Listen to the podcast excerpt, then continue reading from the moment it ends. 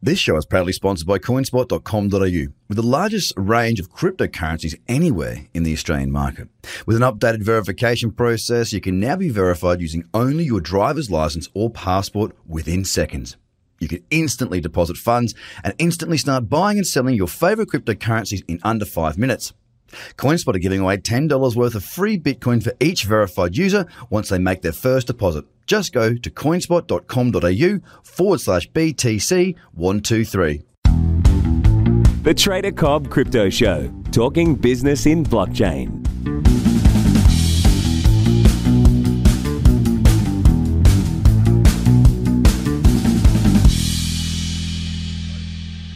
Hello, everybody, and welcome to the Trader Cobb Crypto Show. Today's guest is coming all the way out of Houston, Texas. I've got Matthew Jordan, who's the managing partner at Limitless Crypto Investments. Thank you so much for your time today, Matthew. Appreciate it. Thanks for having me on.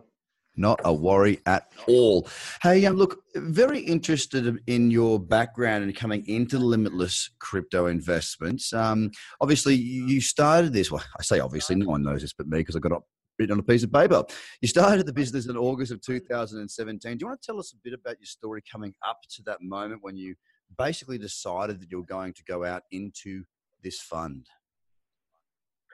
So basically, what happened is I. Uh, I'd worked for a startup that was in built out basically personal health records, electronic health records, and dealt with data, the uh, basically the network effect on how the hospitals worked with that data and what they did with that.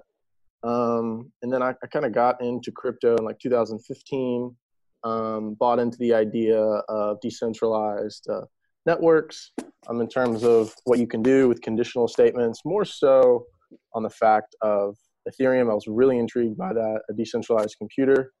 Um, and in about August 2017, I kind of planned out for six months prior to that what we were going to do, how we were going to market, and then initially launched the fund in August of 17. And it has been quite a wild ride in terms of what the market's done and what we see now and what we think is about to happen. Yeah, well, it was certainly an interesting period back then. I mean, as I've, as many of the listeners know, that was sort of around the time I started trading. I was in in July and started trading actively August, September, uh, and it was a wonderful run up, wasn't it? It was, it was, a truly fantastic period of time to be an investor or trader in the space, as long as you knew how to exit. Um, and um, then, of course, we went into into basically Christmas Day was when it started to all unravel somewhat, and we did see the markets come off throughout 2018, which many people are very very aware of.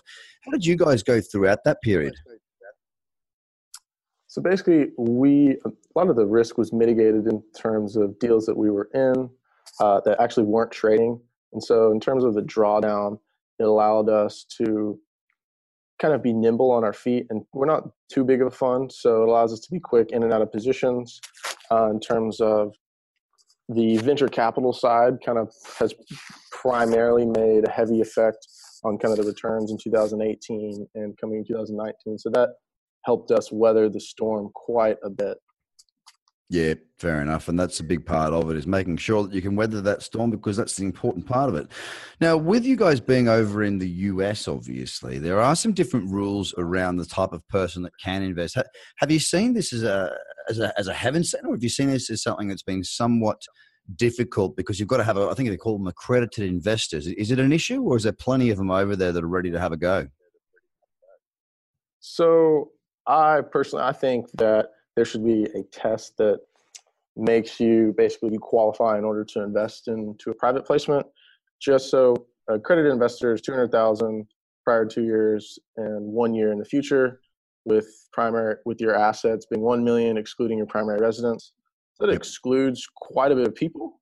Yes. Um, but also, it basically just says if you're above that threshold, you're you're knowledgeable, you understand your investments, and that's almost not quite the case just because you might have a certified financial analyst who makes 150 grand a year who's taken a three-year test um, and actually writes projections for companies but he can't invest in these private placements strictly because he doesn't make $200000 a year or own or have a million dollars in assets. So it just doesn't just doesn't quite add up in terms of what the uh, regulators are wanting from the industry Yeah, okay. And I mean, one of the things that's really interesting is what uh, what's been going on behind the scenes. I mean, I'm in a pretty fortunate position right now that I'm able to, to well, not just right now, but for the last year or so, that I've been able to um, speak with a lot of the developers of projects as well as the VCs, private equity, you know, all these sorts of different movers and shakers, and even the creators of some of the uh, the programs like you know Joe Lubin and whatnot to understand exactly what's going on, not just from the investor side, but also from the tech side of things. Now, I'll be honest, I,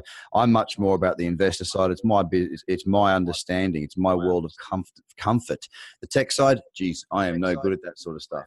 That being said, I'm seeing progression and excitement and enthusiasm and growth from both the investment world as well as the world of the actual creation of that technology. What do you see moving forward throughout 2019 into our future in this blockchain and crypto asset space? So, right now, I'm very excited in terms of a lot of these projects that haven't been traded that were massively funded in 2017, 2018 are kind of they're about to come into fruition. So we're about to see, as we call the smart contract uh, protocol wars, um, in terms of where these DApps can basically develop their uh, solutions in terms of. But our true main focus has been on enterprise-ready solutions, industrial applications built on some of these uh, smart contract protocols. Just being here in Houston, we kind of have a keen focus mm. on healthcare, uh, products and energy, the energy, energy industry. So that's that's kind of where I see. I'm very excited to see these companies come out, see what they do, seeing actually execute on some of their promises, their big old promises that they made, kind of in 2017 and 18, yeah. kind of getting real users on there. Well, that's it. It's about how the rubber hits the road and when that rubber hits the road, of course. And I was going to actually ask you the next question was about the healthcare and energy markets. I mean, what exactly are you looking for as the applications within these spaces? Because these are, you know, they're hugely disruptive marketplaces. Obviously, why blockchain's there and why you're there. What sort of things are you looking for execution wise for the players you have in both healthcare and energy markets? So basically, a lot of these companies have came to us and they kind of want to understand the technology in terms of how how can we utilize it, what can we do, and so they're very uh, these bigger companies. Cost of capital is the biggest thing. How do we free up capital to use elsewhere? I go we read about the smart contract, what they can do, these conditional statements. I'm like, we can build out the greatest, best solution that you have, but if you don't get your counterparties, your trading partners, to go, I'm going to use that system, it's worthless so basically, what they've kind of understood is a member driven uh, solution product, and they have to get everybody involved in order to, for it to be actually useful. It's kind of the same way uh, when the internet came about, companies developed their own almost ARPANET, um, and hmm. then they soon realized it extracts no value unless they're all on the same page and they're all and they're all on this one on this one uh, internet page, HTML.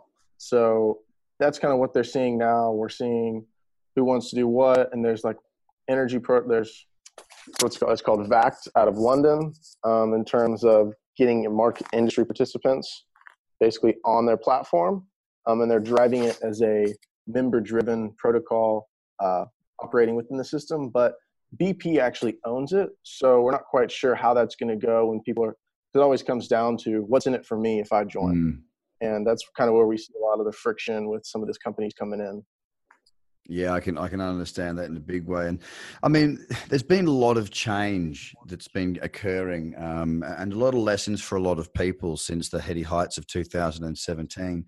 Uh, a lot of people have been burnt. Uh, a lot of projects um, that looked good on paper just didn't have the right business brains behind them. We we definitely have seen a number of projects just almost just sneak away and vanish. And that's because they've had really, really, really poor treasury management.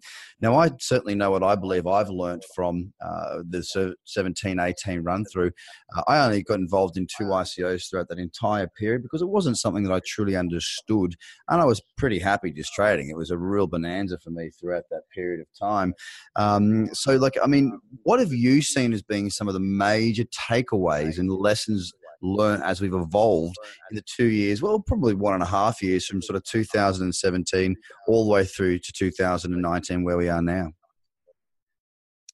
Um, basically, preservation of capital, and you never go broke taking a profit. Um, and always, always, always hedging your bets. Um, even if you do believe in the technology, um, the hype might get in your mind, and so it's keeping keeping your biases in check.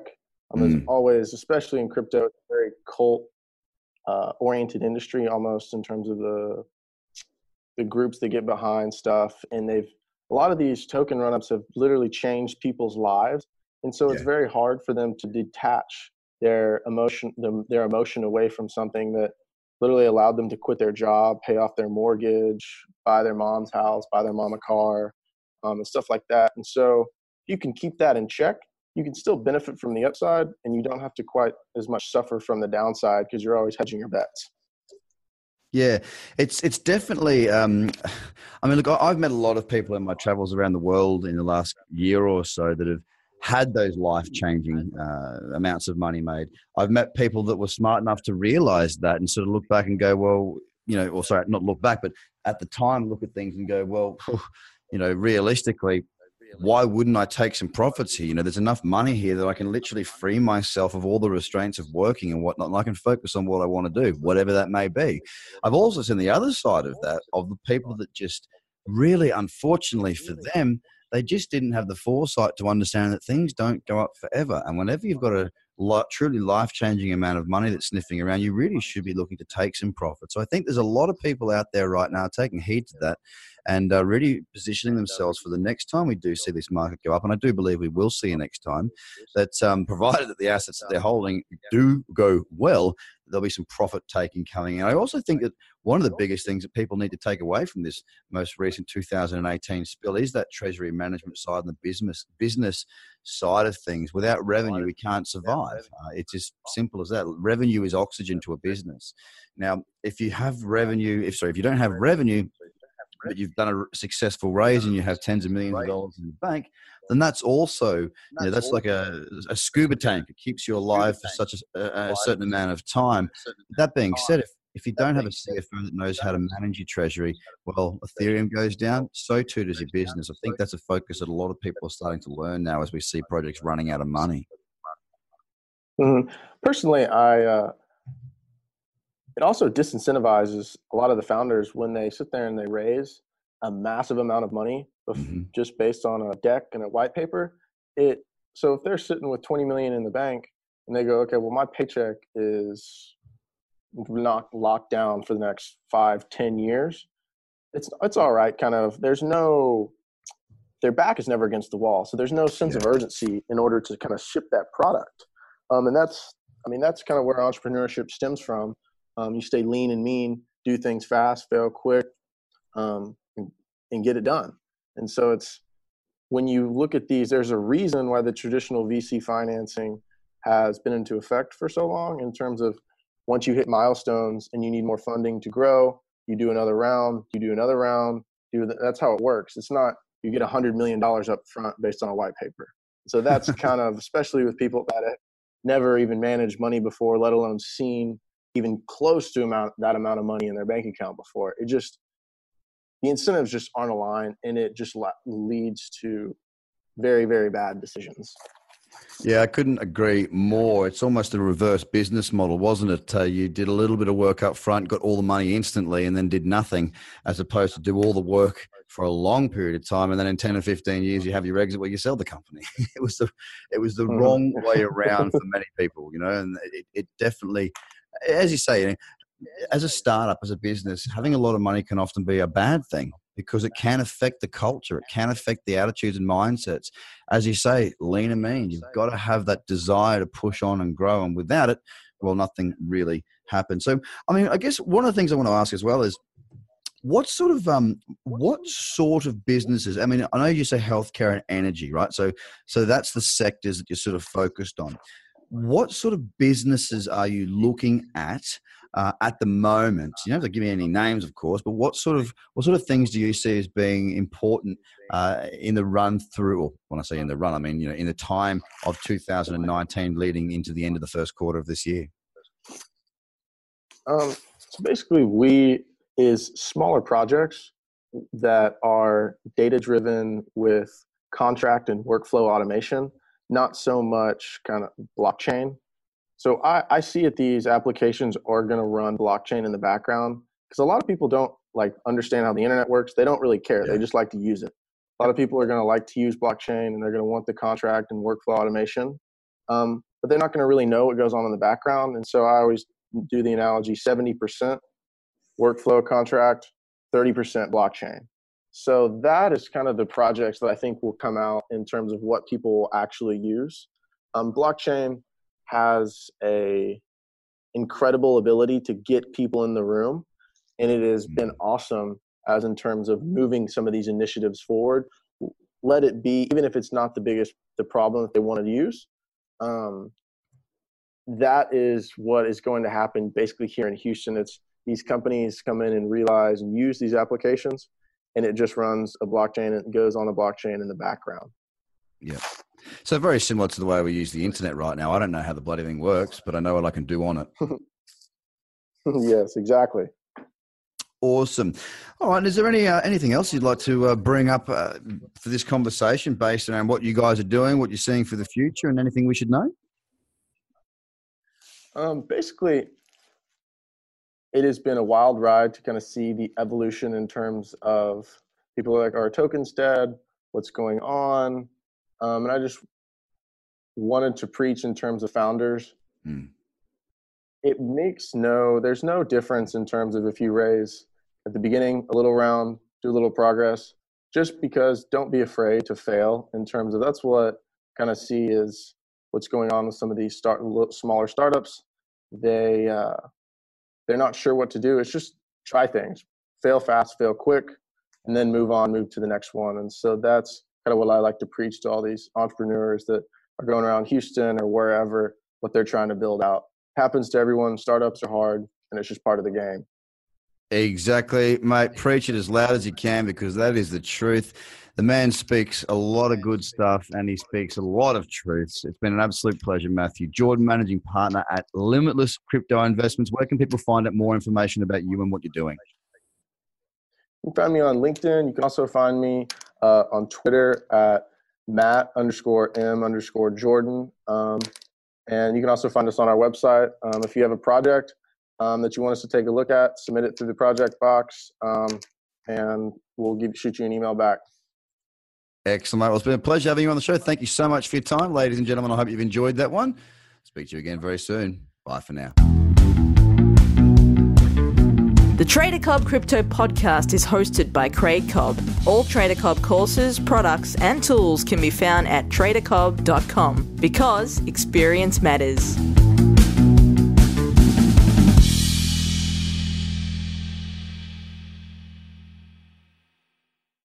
This show is proudly sponsored by coinspot.com.au, with the largest range of cryptocurrencies anywhere in the Australian market. With an updated verification process, you can now be verified using only your driver's license or passport within seconds. You can instantly deposit funds and instantly start buying and selling your favorite cryptocurrencies in under five minutes. CoinSpot are giving away $10 worth of free Bitcoin for each verified user once they make their first deposit. Just go to coinspot.com.au forward slash BTC123. Views are of the advertiser, not Trader Cobb or the audio presenter.